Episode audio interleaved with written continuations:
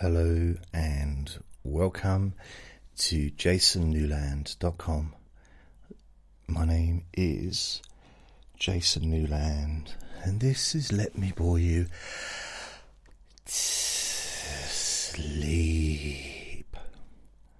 Please only listen when you can safely close your eyes. Now, I didn't make a recording yesterday. I didn't, honest, I didn't.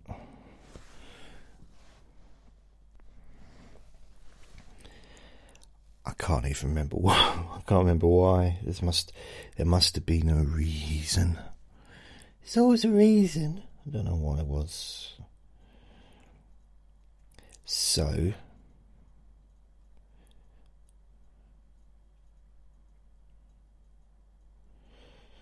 oh wow. Um,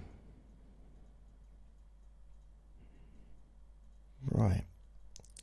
Just seeing if there's any messages, but uh, they're, they're new messages. By the way, if you'd like me to read your message out on these recordings, I will. I'm happy to. Just to say, hey, hello, uh, happy birthday or happy anniversary. Generally do these uh, daily. So, you know, you kind of almost guaranteed that I shall do it. Oh, what's this? Showtime, start your free trial. Oh man.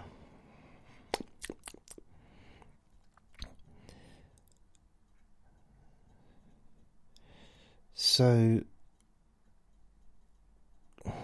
hmm. Today, I've been cleaning the carpets. Um, basically, what happened is the carpets got dirty, so I needed to clean them.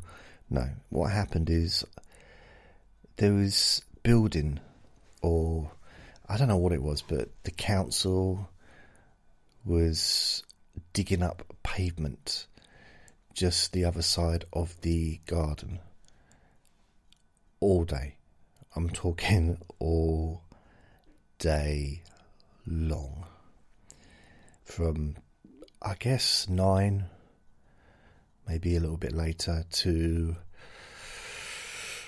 uh, probably about four, three thirty, four, something like that.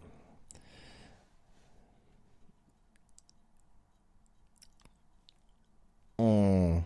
So it was, it was it was very very noisy, very noisy. So I couldn't sleep not properly with that going on. So I I had my um, what they noise cancelling headphones that I can wear, but I can't wear them in bed because they're too big. You know, I could if I laid on my back, I could lay, I could wear them in bed. But if I lay on my back, um, with the sleep apnea, I, I you know I stop breathing, and that's not great. So for me to sleep, I need to be on my side.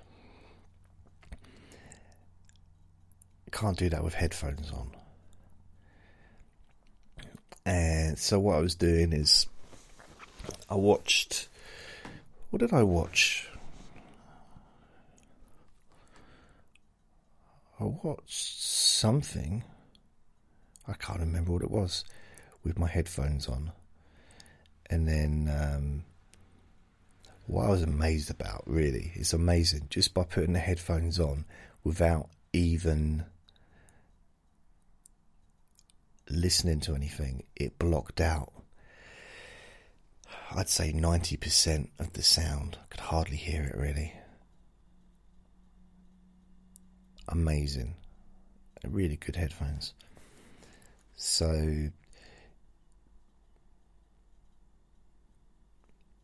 I started thinking, hmm, because I needed to clean my carpets. I need to do them every week, really, but I haven't done them for about two weeks.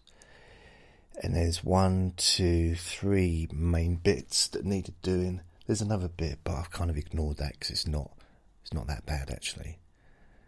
But those three bits that really needed proper doing. So I thought, hmm,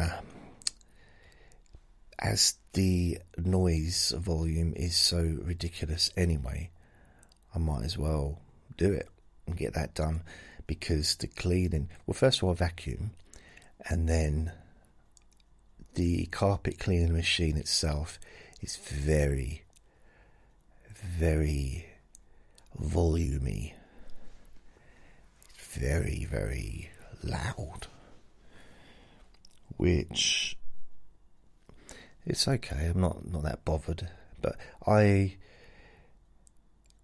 I've got used to it now. Not not the the volume, but I've got used to how to use it. And the neck is to go really slowly. Because when you push forward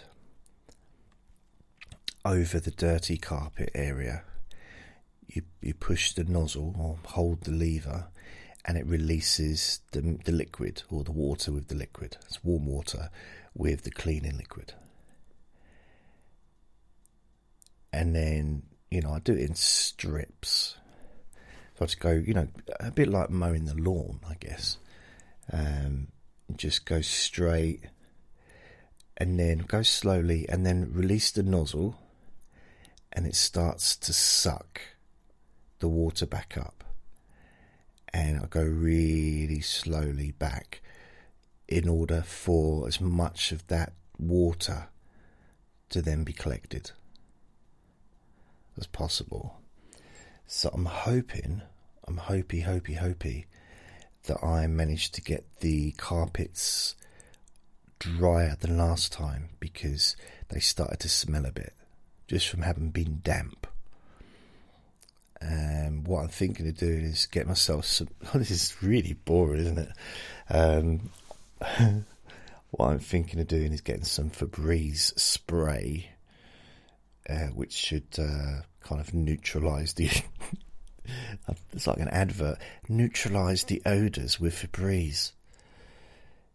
Yeah, so that's what I'm going to plan to do.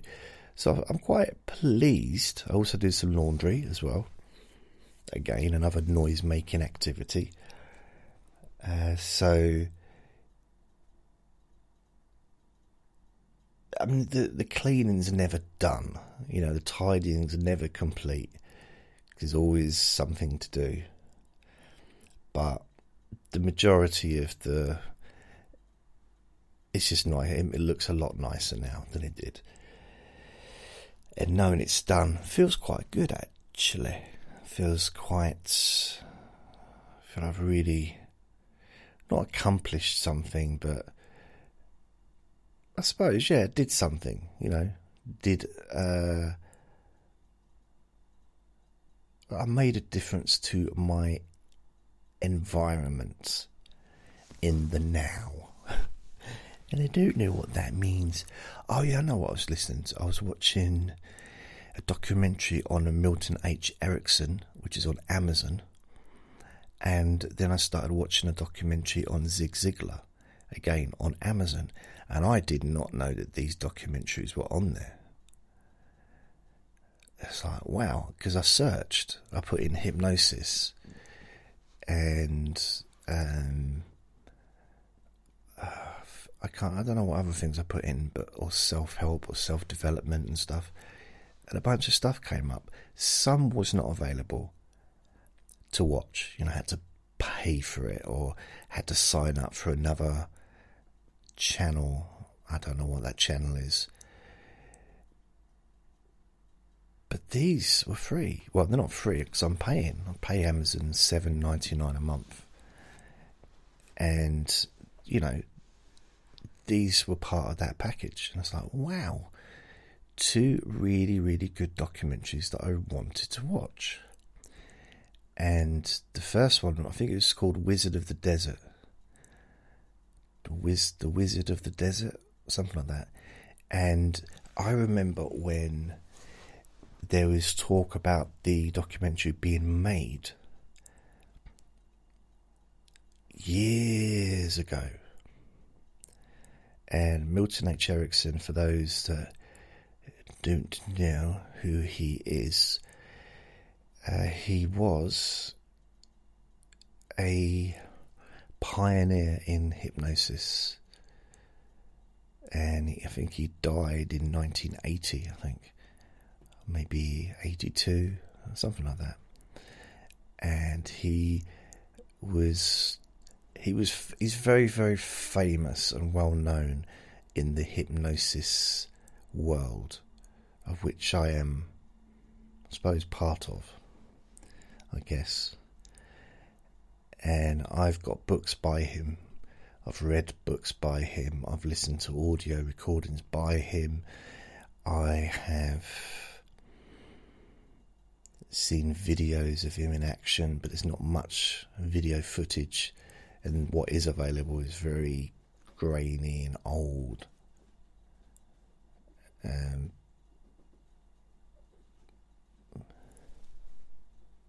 is that you, Andre?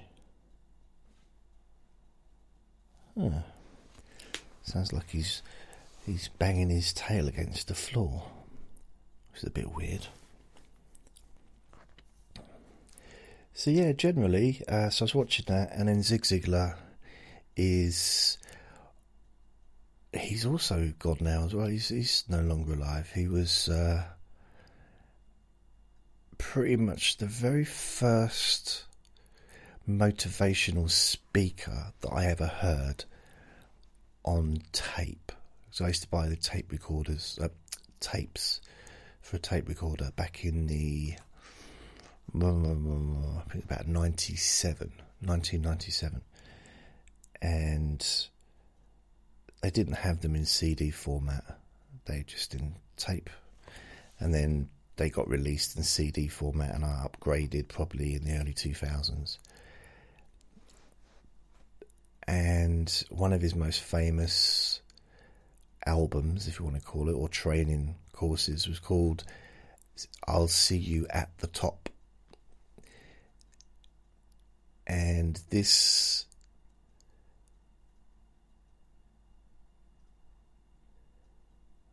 What was that? Oh, there was another thing I was watching as well. Oh, that's a separate thing. Uh, anyway, so yeah, I saw I'll see you at the top and quite a few sales tapes. Now, I don't know if I've ever mentioned this, but in my twenties, I was a little bit obsessed with selling. Now, I didn't sell anything, but I wanted to be a salesman. From the age of 18, when I first started doing double, um, yeah, canvassing for double glazing, I started buying sales books and reading them. And for some reason, I continued even you know, up to the end of the the nineties, I was reading and listening to audios and on selling. And I got my first sales job when I was uh, 31. Now, the fact that I did so well in selling, in the company anyway, I mean, I was never rich, but I there was limits doing telesales, there was definitely limits. I was never going to be able to. I suppose unless I became like a manager and then perhaps became you got you know started my own company or something like that, or moved into a field where there was money to be made, like yachts or private planes, you know, selling stuff like that. And that's money. And I guess uh, selling mentions and, you know. So there's that would have been a good way of making money. But I didn't I didn't really have the self belief that I could do that. But I was good at the sales, the telesales. And I was also reading and listening to tapes and studying sales for you know a few years in the early uh, in my early 30s as well while I was selling so I I stopped reading those books once I stopped I probably stopped reading them about 94 or 93 probably. I stopped reading sales books. I was still reading hypnosis books, but I stopped reading sales books um, because I no longer really wanted to do sales, even though I did end up going back into a sales, well, two sales jobs in fact. Uh, yeah, so Anyway, that, that's a little secret of mine. I wanted, I used to read sales books. And I'd be working in a factory somewhere, earning practically nothing. And I had this dream of being a salesman, a salesperson, you know, and I applied for quite a few sales jobs during that time, during the 90s, and got given all of them because it was commission only. Commission only. They're the words that, well, luckily you can't hear anymore because there's a basic salary uh, legally in this country now. Um, which would have been brilliant for me then because at least I could have started with a little bit of a safety net and you know but never mind. So let me think of all the different sales jobs I did. Well I did a sales job in 1990 again commission only and this is before I went to London, or before I went back to London. And it was selling. Uh, what was this selling? What's that thing where you share accommodation, and you you basically own own a holiday location for two weeks a year? That thing, I forget the name of it, but timeshare. That's it, timeshare that was quite big in the 80s and 90s. And so I joined this company. they enticed people to come along to watch a presentation, which would be a video of beautiful video, really lovely, you know, going on about all, all the benefits and how wonderful the place is, and and then at the end of the video, the presentation, they would get to sit at a table with one of us salespeople and to try and convince them to sign on the dotted line. Now, to encourage people to come along to this free thing, giving up their time, they would be guaranteed a gift, which could be a car but it might not be a car. In fact, it's very unlikely it was ever going to be a car. But they, they worded it in such a way that people used to turn up by train thinking that they were going to drive the car home. So there's always been a little part of me that's not really a big fan of dodgy people. just you know a little bit like, uh, and it seemed a little bit, probably a lot actually, uh, manipulative and blatant lying, possibly. So I would wonder from that situation what were they being truthful about the deal they were doing? Of course, I, I didn't know. I didn't really know much about timeshare, other than what I'd been taught in the training, and I remember later on in the nineties there was a lot of uh, a lot of scams, a lot of timeshare scams that were revealed in the newspapers and on television, and people had invested money in these timeshares only to find out that there was nothing there, or you know, it had been double sold, or I don't know. I'm making that bit up, but there was something. Some of them were a bit dodgy, not all of them, but some of them. Uh, so it got a bit of a bad reputation, I think.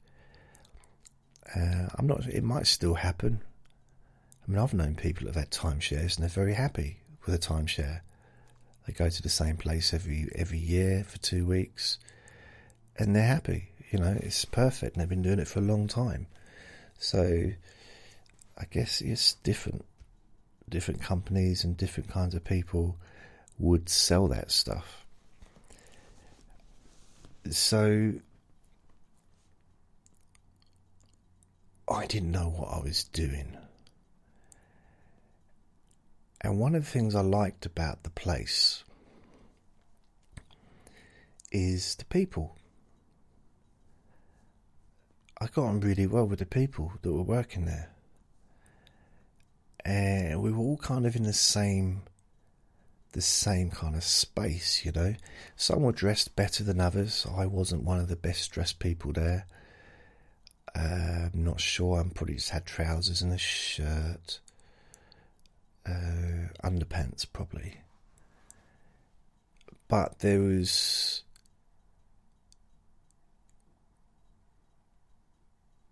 What was it? Um, Yeah, I think some people, I think, had a bit of support so they could last longer without getting paid. And some people work really good under pressure, you know. I wasn't one of those really. I, I didn't fit either of those criteria.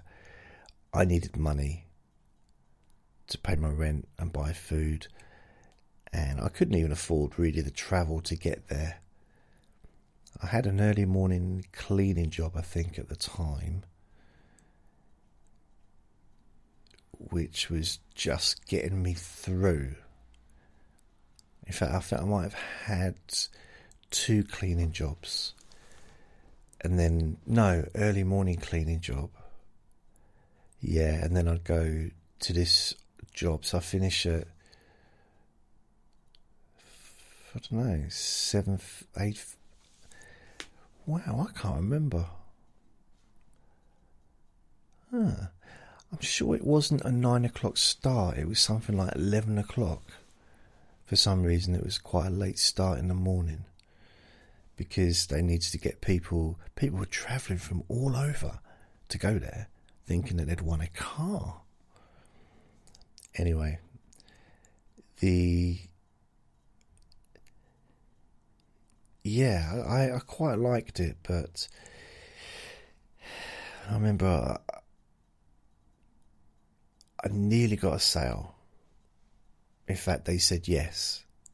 And then once they went into the room with the actual person that was going to get them to sign the contract, they backed out and said no. So I don't know if it's something the person said to them Maybe it was the small print, or, you know, who knows? Or perhaps it was just because it was someone else getting them to sign it. Maybe if I'd have been the one to get them to sign it, they might have just continued. I, who knows? There's no way of knowing. All I remember is I told them about my. I, I just had them laughing. I was telling them, the people about my trip to Spain where I went to Spain for the afternoon. And they found it hilarious. So I just, and I thought, oh, this is the way in. Just make them laugh, get them laughing, and um, I suppose I had a few sales techniques embedded in my brain that I'd kind of forgotten about because I'd been studying the year before sales and I had been doing canvassing again earlier in the year, 1990 as well. So I kind of. I think if I'd have had the time and the you know the luxury of not needing to earn any money, eventually I, I you know I would have. I think I probably would have been fairly okay at that job.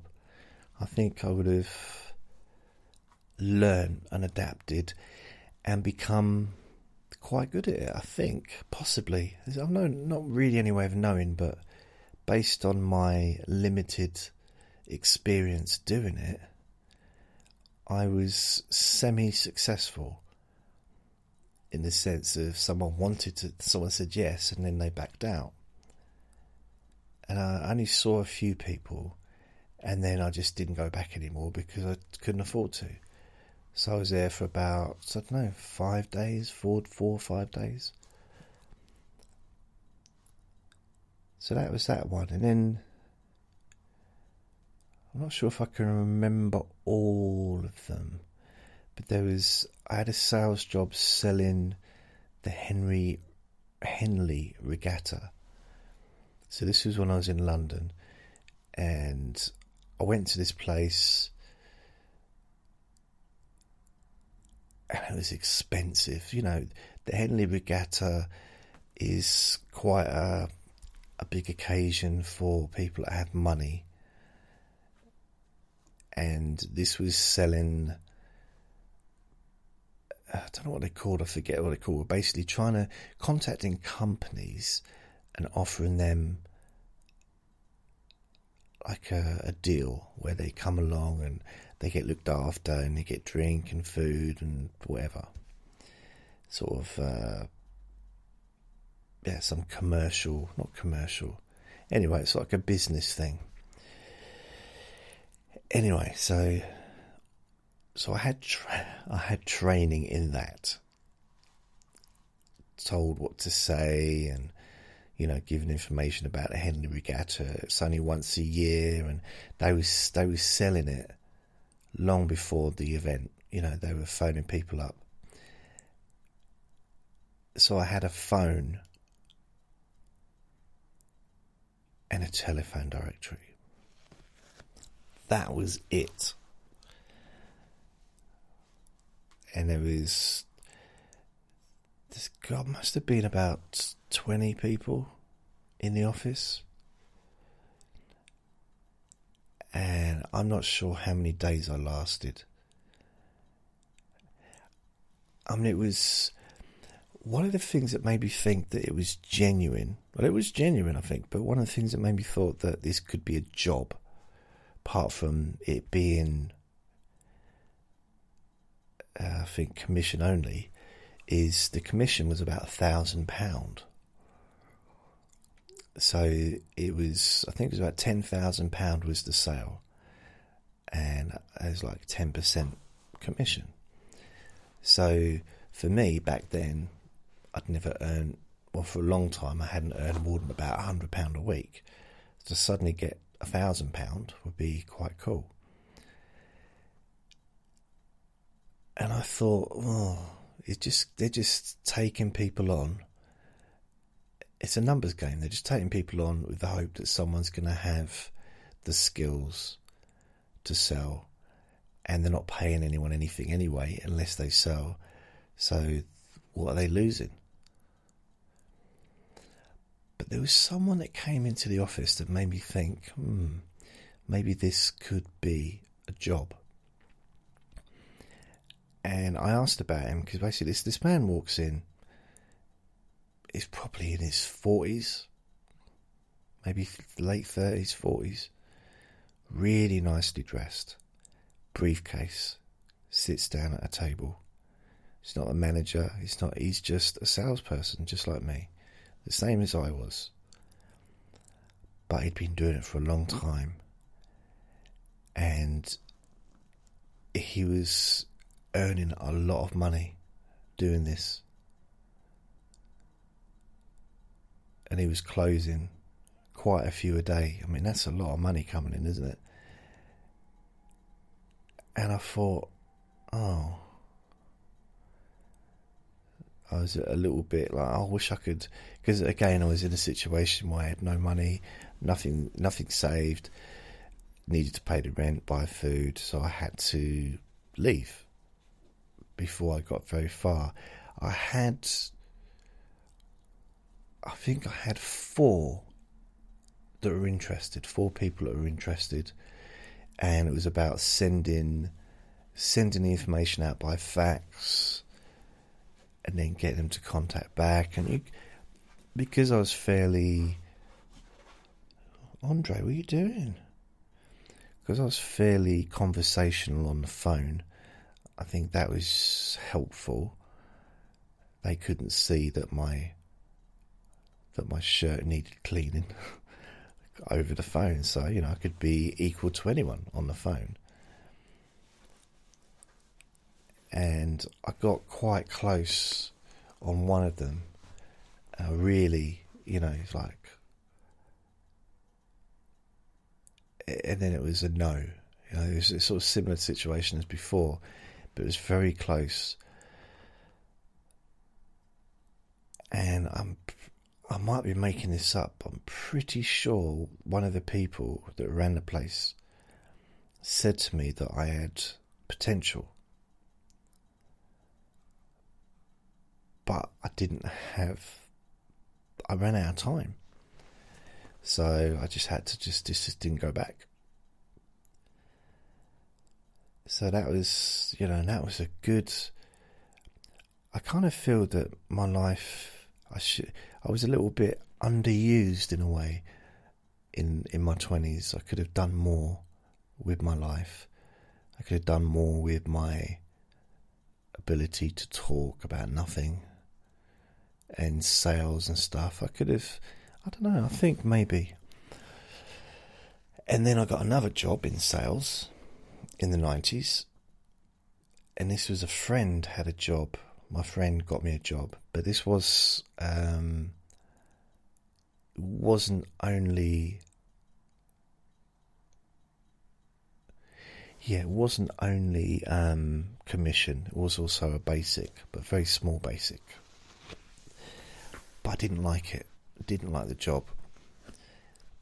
It was selling till roll, you know, rolls that go into tills and the amount of people that thought I was saying toilet roll.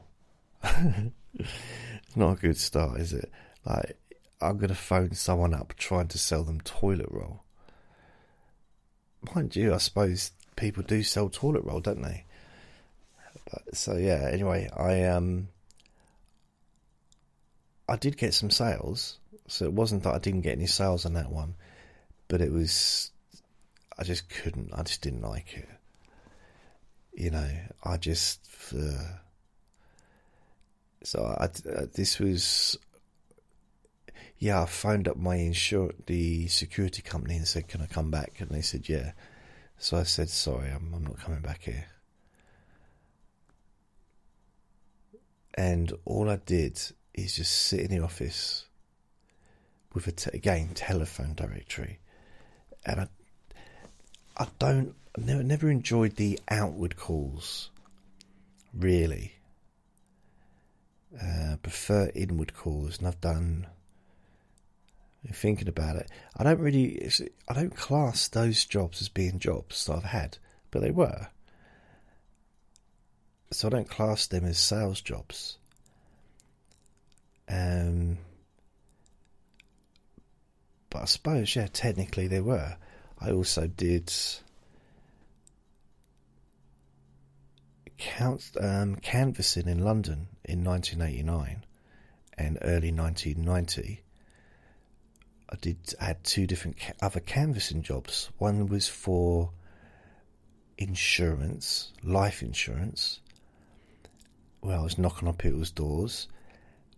That's a very more salesy than canvassing. That was actually sort of um, a bit more involved. And then I had a job canvassing for Sky. Uh, this is the the job was offering people to knock on their doors, offer them to have a Sky disc so they could have um, Sky television, you know, all the channels and stuff. And to have that for for free, didn't have to pay a single penny for the first, I don't know, three months, maybe six months. And then if they wanted to keep it, then they would get charged unless they cancelled. And they had to call us up to cancel it, and then we'd come and get we come and get the dish back. Now, at the time, Sky was a bit of a joke. You know, in the newspapers, they just like said it was rubbish, and when actually it turned out to be really good. But at the time, at the time, in 1989, 1990, it wasn't popular. But by the late 90s, it was popular. By the 2000s and 2010s, to, you know, so it's. I mean, I, I watch Sky. I don't watch it. I used to have Sky when I first moved in here, but I don't have Sky now. But I've got the Now TV package, which you can just pay for monthly, and all the all the entertainment uh, pack uh, things are on there, like the box sets and stuff like that, and you can watch TV live. Sky One, Sky Two, Sky Five, Sky Seven, and all that stuff uh, Fox, uh, I don't know, National Geographic maybe. And there's different packages. You know, you can you can pay for the sport one as well, but that's a lot of money, a lot more money. Uh, or the films, you can watch the movie channel, but again, that's like twelve pound ninety nine a month or something. So I don't have that. So I did that for probably a week. I think I was working with someone I didn't like. So I think that's why I didn't continue. Because working during the day anyway, so I was not reliant upon it. But I was trying to get some more money. Because at the time I think I was earning less than £100 a week. I was earning about £90, 80 £89 a week, which is, you know, very small amount of money. And even then, and then, so I got this, and it was commission. Yeah, I think both both of these canvassing jobs were commission only. So, or were they? I don't know. Isn't that weird? I can't remember. I do kind of wish I'd kept it though, because I had nothing to lose. Not really. I could just. I had my day job. I was going out five nights a week for. I don't know, two, three hours. I was getting taken where I was going, so I didn't. I got picked up and got took and got dropped off. You know, again home or near home. I suppose realistically, it was just tiring to be working full time all day and then doing that in the evening. But if I'd have stuck, actually, either of those, like life insurance, getting into the life insurance business could have been I could have gone down like a career path with that. And then Sky, if I'd have stuck at that, I could have got good at it, I think, and convinced people what a great offer it was just to have a dish for nothing for three months or however long. and I think the money was pretty good if people. I think there was a commission if people stayed. If people took the dishes, you get like something. But if they kept the dish after the three months, then there was a, another, um, you know, bonus. And they also, if I remember rightly, there was opportunity to start your own teams of council, of canvassers. So I could have took that to my, you know, back to where I used to live, and because I knew I had a team already that I could have got together to canvass. Actually, saying that, I tried that before and it didn't work due to laziness. It's totally true. Back in '89, and I think it was yeah, it was the end of the summer. The company that we worked for in canvassing wanted to do radio advertising, so we all lost our jobs. I found a yeah, I went into the the next town, and I found a company that would pay me to canvass for them, but it would be a you know, I had to get a certain amount of leads, and they would pay that money if I got a certain amount of leads every week. So I I put it to the people that I knew, found someone to drive us and everything, and they all just let me down. I had a contract signed and everything, and it would just been easy. It would have just been exactly the same as what we were already doing. But hey, that didn't happen. So that was the probably that was I was really motivated back then. I remember walking in and saying, "Yeah, I'm here to make you money. I'm here to get you get you get you uh, say patients, get you customers. I'm here to get you customers. Yeah, yeah." I'm trying to think what other.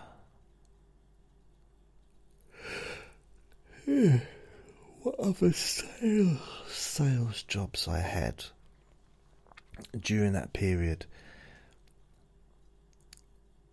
because I had the the mobile phone contract sales job in 2001 where it was phoning out and I was really good at that. I ended up being the second best, second top. You know, I was number two. That's what I mean. I was number two. That doesn't sound right. I wanted to be number one. Who wants to be number two? And I then went into, I got a sales job in insurance. And then I had another two sales jobs in insurance after that. So, yeah, I've had, I had four paid sales jobs where I got a salary plus commission. So four. And yeah, I did well with all of them, kind of sales wise. So I'm just trying to think before that, what other. There were others, there were. And the reason I know is because I remember one particular place. It was in East London it definitely wasn't the regatta one. And I went, and for some reason, this this lady or girl, uh, and I was pretty young at the time myself, probably twenty five. She was, don't know how old she was, but she really liked me, really liked me, and but I just can't remember what it was we were selling because I didn't go back. Or I can't remember what it was that I didn't sell because I didn't go back. Because it was definitely 95 because it was that period, another period when I was sort of desperate for money. Oh, do you want to hear the most desperate thing I ever did? Totally true. Oh dear. Here's the most probably delusional and desperate thing mixed together that I did. This is back in 97. Yeah, 97. Everything had gone a bit weird. Um, I'd lost my job, and all all these things happened. So I was very, I was in need of getting some money,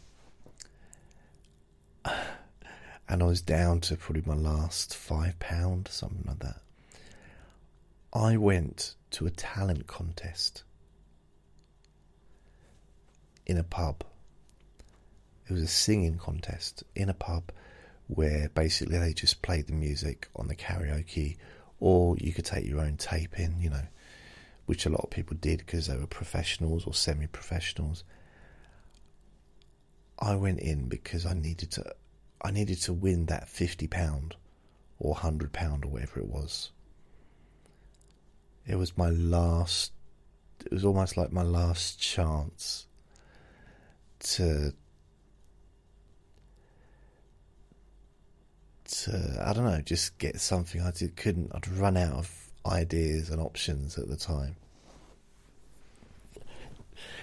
And I I went there and I, I think I had a Coke, so I didn't have enough to buy a beer, and I'd spent the rest of my money on a ticket to get there. And I sung George Michael I think it was Faith. Uh, yeah, I think that's the song I sung. And it was okay. You know, I didn't sing it badly, but the singers that were there were like really good, like professional singers and young. Most of them were a lot younger than me and I just I left.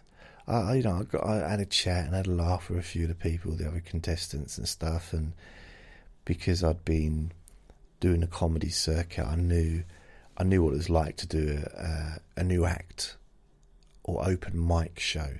I'd done hundreds of them, so I knew I knew what the the vibe was like. So it was nice. It was really nice to get out actually, just to Andre. Oh, that's it. Go onto the toilet and put the carpet that I haven't cleaned. That's it. No, don't go over to the paper. No, that's a good boy.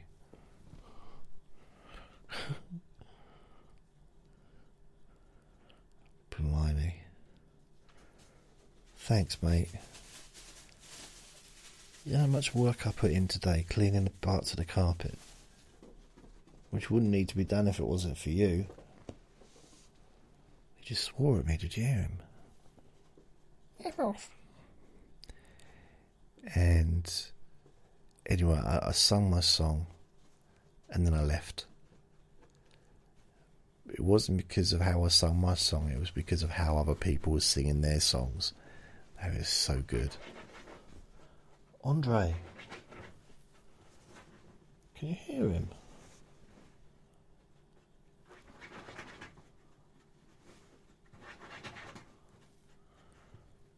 Why?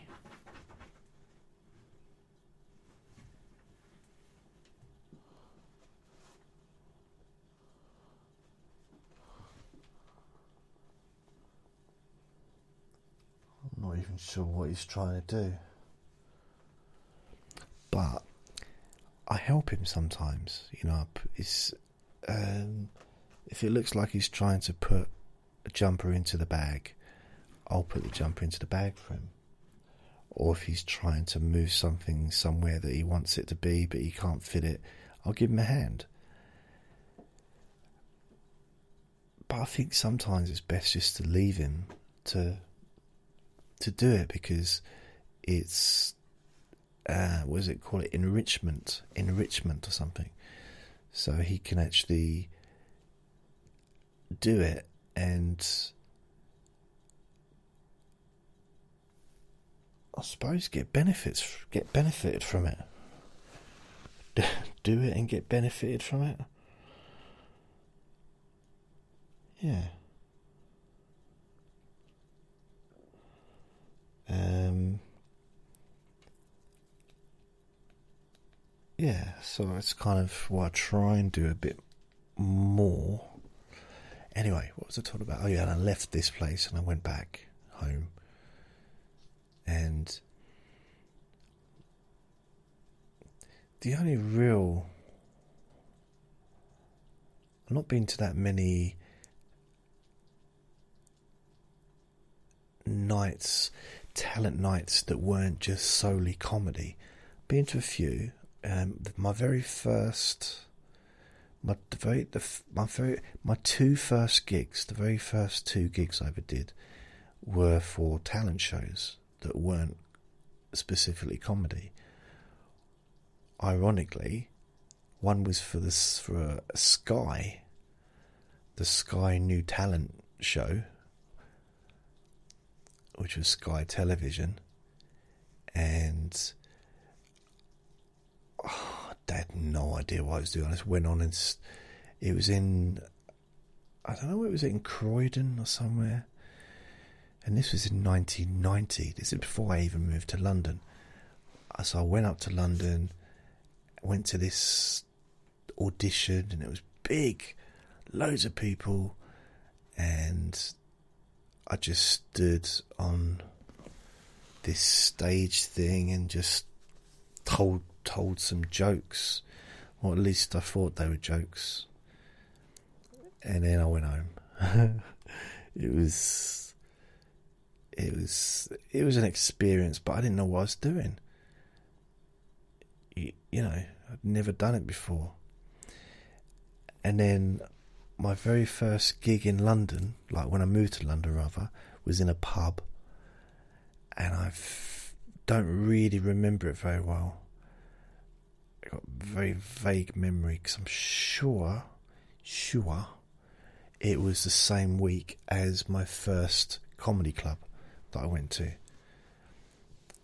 So the first comedy club would have been on a Wednesday, and this was January I think it was January 23rd, 1991. Let me check that. Isn't that, isn't that weird if it's going to be right? It's 16th or the 23rd. I think it's the 23rd. So, January 23rd, 1991. Uh, uh, uh, uh, Wednesday.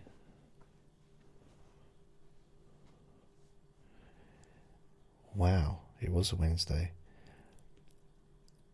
The US president was George H.W. Bush. The UK Prime Minister was Sir John Major. Um, wow.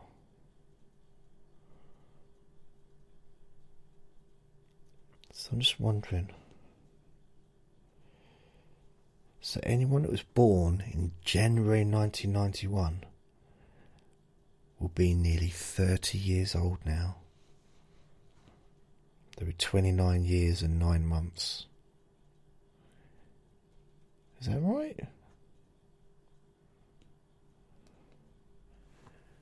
Yeah, of course. Yeah, yeah. See, I remember that. Anyway, so the pub I went to, it was like a a talent show, and there's people singing and doing magic, and me, not sure what I was doing, but yeah, Oh, I was too rubbish to even be embarrassed. I really didn't know what I was doing. Genuinely did not know what I was doing. But hey, everyone's got to start somewhere. And another talent show that I remember was one that I ended up judging. How on earth this happened, I don't know. But I ended up at a pub with my cousin in Essex somewhere. And we were both from East London. Well, we both lived in East London. And we were ended up in Essex. I don't know how we ended up there. And we were asked if we would do some judging because we weren't from the area. They thought, oh, would you judge? Because the judges hasn't turned up or something. So me and him sat on the judge, judging thing. As well as, I think, two other people. Because I didn't want someone that was local. Uh, because the local girl singer was the favourite and they didn't want to give favouritism towards her. Yeah. Okay. Well, we watched everyone. Everyone was good. Everybody. Not one. There wasn't a. Honestly, they're all the singers. It was all singing. It was a singing contest. And they're all really, really good. And I just judged everyone I was drinking, so I wasn't paying that much attention, I don't think.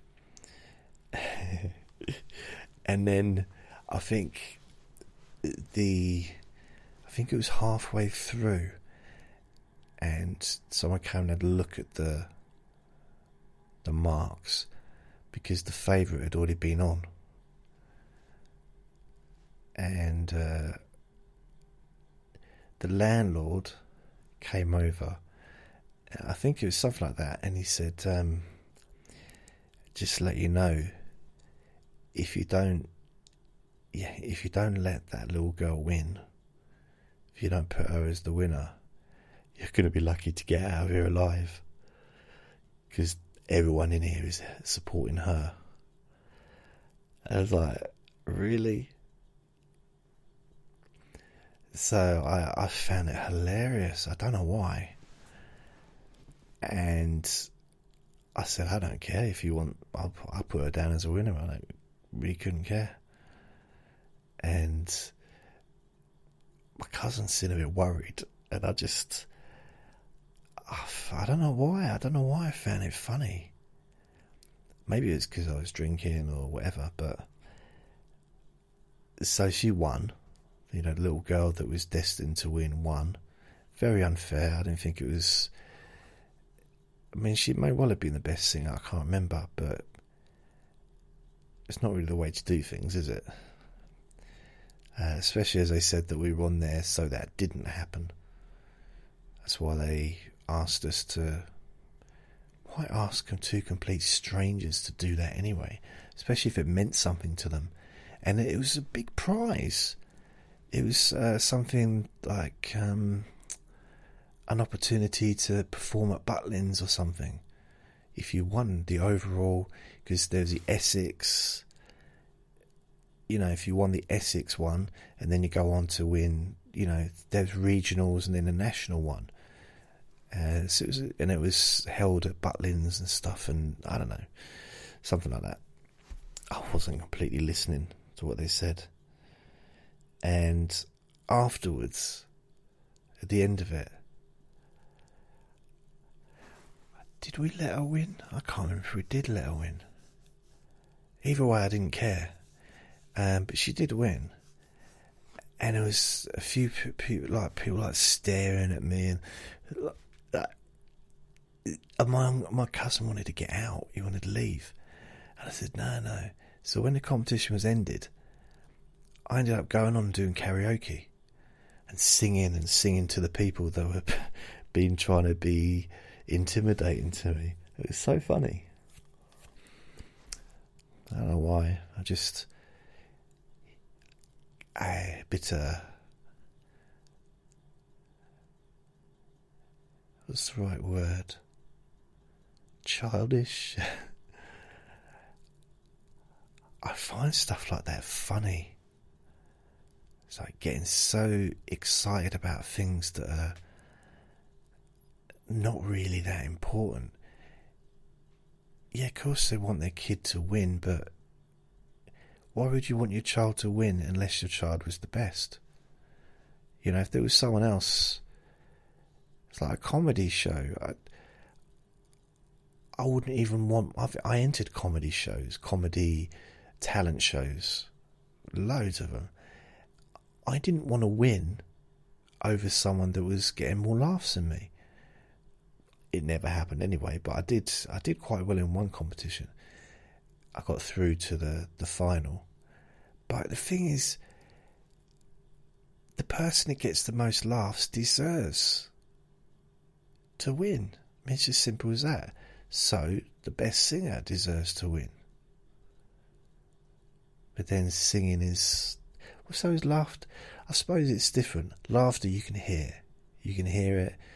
If there's six comedians or twelve comedians, you can tell which one has a, had the best reception. Generally, yeah, from the laughter. With singers, it's a little bit different, especially if they're kids. You don't, you know. I think what I did, I basically gave them all top marks or bottom marks. One of them, I might have just put them down as one, two, five, six, just random. Little flashback to when I was doing my exams. Yeah. A little bit of a troublemaker, really. I don't know. It was funny, though. It really was funny especially as I was almost at that time. This was in the late nineties, you know, maybe even two thousand. So you know, I, I was almost a veteran of those kind of shows, those talent contests, performing in front of people that didn't know who I was. I'd done it hundreds of times myself, as well as doing karaoke and singing in front of people hundreds of times.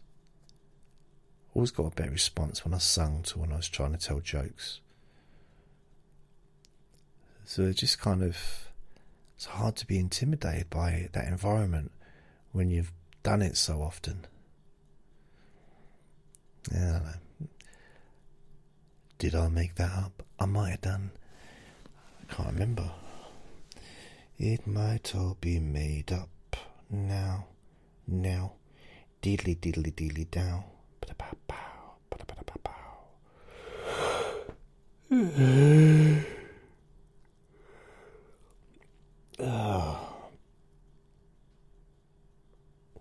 So that's it, I think.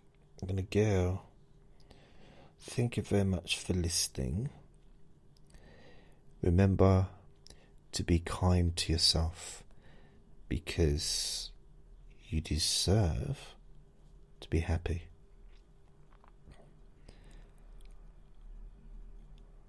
Lots of love. Bye.